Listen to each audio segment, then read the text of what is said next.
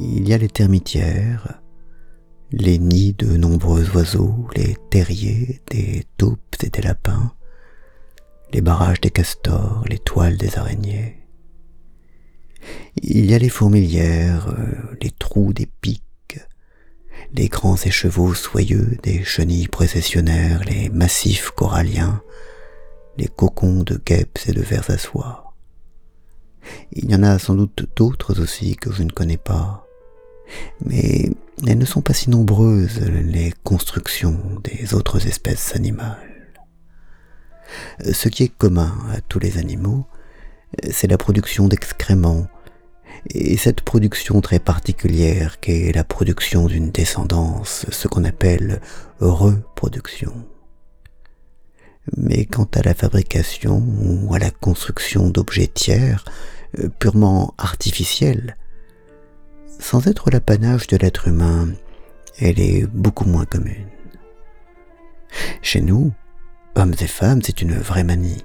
C'est fou tout ce que nous fabriquons, construisons, façonnons, les vêtements dont nous nous habillons, les récipients où nous mangeons, les habitations où nous vivons, et puis tout le reste, toutes ces choses, ces objets, ces infrastructures, ces véhicules, ces armes, ces outils, dont nous couvrons notre nudité, notre faiblesse première, et que nous générons sans fin.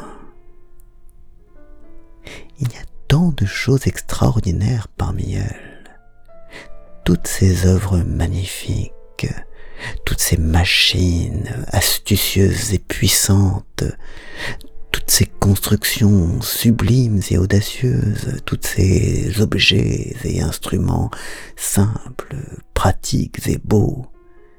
Elle est admirable, la capacité créatrice de l'être humain. À partir de quel moment cette capacité créatrice naît du besoin de survivre et grandit de l'aspiration à l'amour et au beau, se mut-elle en une sorte de logorée ou d'incontinence matérielle et productive, en un besoin incontrôlable de générer des choses.